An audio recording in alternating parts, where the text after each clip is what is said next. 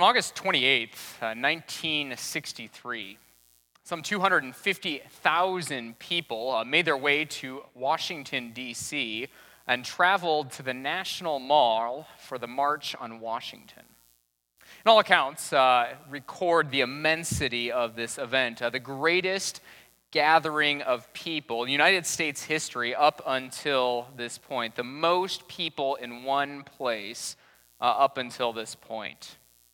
It was, a, it was a beautiful day, one man explains, not a cloud in the sky, and as far as the eye could see, there were just people. Another woman uh, has this to say the, the streets were so full uh, that making your way through them felt like making your way through a glacier, and there were all kinds of people who attended rich and poor, rural and urban, even, even mothers and their children. It wasn't, a, it wasn't simply the number of people uh, that made this event so exciting. It was the spirit with which these people gathered. I mean, change was in the air. And some people say that you could, you could even taste it. It started slow a boycott here, a sit in there, the, the conviction uh, that all people have dignity and worth but also the conviction that when change is needed, when change is called for, uh, you don't find that change through power and might. You find it through sacrifice and service and humility. Things like peaceful protest and, and gathering together, the kind of things uh, that these people uh, said that they were learning in their churches. And, and, and the watershed moment happened just 79 days earlier. The president took to the radio and he addressed the nation. He called for landmark legislation, a civil rights bill uh, that would give all Americans the right to eat in public restaurants, the right to, to sit on public buses, the right to receive a, a public education. And a decade earlier, no one thought that this was coming. But like I said, uh, change was in the air. And it felt almost unstoppable. And, and that's why on August 28th, 1963, thousands of Americans packed their bags and headed for Washington. And as they did, there was this sense of hope and, and maybe even excitement because maybe, just maybe, things would be different. And when I, uh, when I picture the Palm Sunday procession, and when I try to imagine uh, what it was like, I tend to picture uh, scenes from the 1963 March on Washington. You know, the reason why is that they're just a, a crazy number of parallels uh, between these two events and, and the reason that these people are gathered. See, it's, a, it's the week before Passover, and just like that hot August day, some 59 years ago, uh, all sorts of people have gathered for a really important event in their nation's capital. You know, estimates are just that estimates. Uh, many scholars believe that as many as 250,000 people would have gathered in the city of Jerusalem when Jesus enters that city just before Passover, the same number of people uh, that were present for the March on Washington. It was impressive in 1963. It would have been even more impressive in the city of Jerusalem 2,000 years earlier because, because far fewer people were living in the city of Jerusalem. And so when 250,000 people show up in the city of Jerusalem, when it more than quadruples in size, there's a lot of people there. And if you're one of, uh, one of the pilgrims uh, who would have traveled there, no matter where you go, the scene around the city probably looks like that scene on the National Mall. I mean, there are people everywhere rich and poor, rural and urban, even, even mothers and their children. You know, the parallels, uh, they don't stop there. This is also what fascinates me because there's also this spirit in the air as, uh, as people gather because they, they really do believe uh, that something, something incredible could be possible. In 1963, the, the civil rights movement fuels this sense of excitement, but 2,000 years earlier, uh, that something else was completely different, that something else was Passover. See, it's, it's the week before Passover, and Passover isn't just uh, another event uh, to get together with family and friends. Now, Passover isn't just uh, another event uh, to worship God. Passover, Passover is spiritual, but in the hearts and minds of the people gathered in the city of Jerusalem, it also has these oddly political connotations. You see, 1,400 years earlier, God's people were slaves in Egypt. They were in bondage and slavery, but God did something about it. God acted. God called a man named Moses. He sent plagues and he, he brought the people out. And now, 1,400 years later, God's people, God's people who live in the city of Jerusalem and God's people who live all around the ancient world, God's people live in occupied territory. God's people are ruled by a foreign oppressor.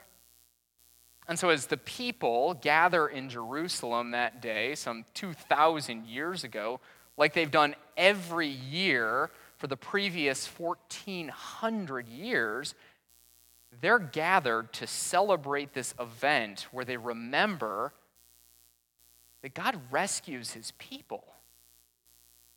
You see, that's when they see Jesus get on this donkey. That's when they see Jesus descend the Mount of Olives. And you know, it's a, it's a slow Jesus heading their way, but as he, as he makes his way towards the city, they begin to take off their coats. They begin to lay them on the ground, and then they pick up palm branches. They begin to wave them in the air. Hosanna, they shout, Hosanna, blessed is he who comes in the name of the Lord. And there's this sense of hope and excitement, even wonder. And it's all fueled by Passover. You see, Jesus, he ignites this belief in this crowd of people that something is actually going to happen. So that's when you, you move forward five days. And that belief, it, it begins to fade away and it's not the only thing that begins to fade away. You see, Jesus is Jesus is tried, and the people who would have gathered there in that crowd, people who would have gathered all around the city, that's when they shout, Crucify, crucify him. And then he's hung on a cross, and his body just hangs there.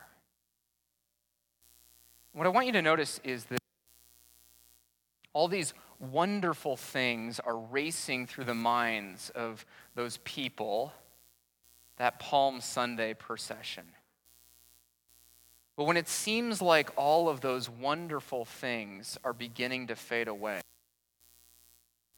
the praise of the people in this crowd, it also begins to fade with them.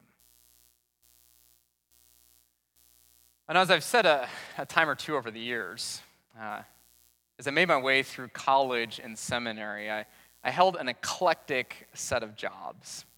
Uh, for a number of summers, I, I worked in the uh, children's department of the public library in the town where I grew up. Uh, one summer, I was, uh, I was a preschool aide in a daycare classroom, and I've got great stories from that summer. Well, my favorite job has got to be uh, the summer uh, that I worked as a home aide for a young man with muscular dystrophy. His name was uh, Mike. Uh, he was the second of five children. Uh, and he was in his early 20s at the time, just a couple of years younger than I was. And he was living at home, uh, and his mom, Sandy, uh, was his primary caregiver. And, and if I'm really honest about that summer, I was as much her aide as I was his. Over the course of uh, that summer, I got to know both of them pretty well. I got to know Sandy pretty well. And I, I learned that uh, she and her husband were just a couple of years older than I was when they started having kids. You can just uh, imagine the kind of things that they would have uh, prayed for as uh, they were getting ready uh, to add to their family, you know, safe and successful uh, deliveries. You know, new kids coming into the house, what that would be like. that's why they were so excited when they found out that Mike was uh, going to be added to their family. That's why they were so excited when he was born. And, and then they, they met him at the hospital. This beautiful baby boy. He had 10 fingers, he had 10 toes. And, and for that and so many other reasons, uh, Sandy and her husband, they gave thanks to God. They praised him along the way. And uh, it happened when Mike was uh, just about to enter the sixth grade. You see, he started having trouble walking, and it was, uh, was subtle at first, but Sandy, she did what any concerned parent would do. She took her son to the, see a doctor, and the doctor drew some blood, and they ran some tests, and, and eventually uh, they, they delivered the diagnosis. Mike, Mike has muscular dystrophy. So the doctors said, and they said, uh, over time, uh, his muscles are going to get weaker and weaker. At first, he's going to need crutches. Uh, eventually, he's going to need a wheelchair. And you know, there's all sorts of things that we can do. But then they said, muscular dystrophy is, is a lifelong terminal condition. You See, Sandy taught me uh, that it is easy to praise God when the wonderful things happen. It's easy to praise God when you bring your, your beautiful baby home from the hospital. But you see, when, uh, when those things, those wonderful things begin to fade away, it's, it's really easy for our praise to fade with them. I remember Sandy, uh, who's got to be one of the strongest Christians I know. I remember how she would talk about that. She talked about how it was uh, easy to praise God when Mike was born. And I remember uh, one morning we're we're getting Mike ready for the day. And, and she says to me, But Steve, I had no idea what was going to happen. You know, it's not that she didn't love her son, it's not that she didn't love her Lord. It's just that sometimes, sometimes it is really, really hard to praise God. Maybe you've been there before. Maybe you know what it's like to praise God uh, when you win a big game or you know, get the big promotion, bring a child home from the hospital what it's like when you, when you ask your wife to marry you, or what it's like when, when she says yes. We see uh, when those wonderful things begin to fade away, it really is easy for our praise to fade with them. That's what's, uh, that's what's happening here on Palm Sunday. I mean, these crowds, they welcome Jesus uh, to Jerusalem, but then their f- praise fades away. And sometimes, sometimes our praise fades too. But what we remember today is that, uh, that when, when these wonderful things fade away, when our praise fades away, this is why Jesus enters Jerusalem. See, Jesus enters Jerusalem because sometimes it is hard to follow him. Jesus enters Jerusalem because sometimes we don't want to follow him. Jesus enters Jerusalem because sometimes, sometimes we openly work against what he's doing. And yet, Jesus remains committed to us. He gets on the back of that donkey. He, he rides down the Mount of Olives. He heads into Jerusalem, and he heads into Jerusalem for people like you and me whose praise sometimes fades away. You know, a week from now, uh, we're going to get together. We're going to gather in this sanctuary, and we're going to celebrate the fact that Jesus not only dies for people like us, but he also rises again, that he's got the power and the strength to do what he says. Right now, we find ourselves on the other end of that story. Find ourselves at the beginning of that story, and, and what we notice is this when all the wonderful things in this world fade away, there's always one thing left. And that thing is Jesus. And I was uh, shortly after the March on Washington, uh, the tragedy struck the civil rights movement. You see, the, the people uh, had visited Washington, D.C., they'd packed their bags, they'd headed home.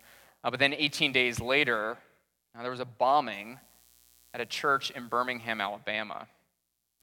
bombing at a church in Birmingham, Alabama on a Sunday morning, and four little girls died. And it was, it was a sad and, and dark day following everything that happened. And just when you would begin to think that all these people would begin to fade away, it's when you find uh, Martin Luther King standing before a mourning crowd of onlookers, about 3,300 people. And this is what he says to them. He says, uh, In spite of the darkness of this hour, we must not despair. We must not become bitter. You know, they're praiseworthy words, uh, hope in the midst of darkness. Uh, but I got to imagine that people uh, sitting in that crowd that day must have been wondering how? How can we have hope in the midst of such darkness? That's when he goes on to say, uh, life is hard. It has its deep and painful moments, but through it all, God walks with us. Jesus walks with us. You see, it's, it's easy uh, to praise God when the wonderful things happen. But what we remember today, what we celebrate today, and especially as we head into Holy Week, we celebrate that when all those wonderful things begin to fade away, there is always one thing left. And that thing is Jesus. Amen. And now may the peace of God, which surpasses all understanding, Keep your hearts and minds in Christ Jesus. Amen.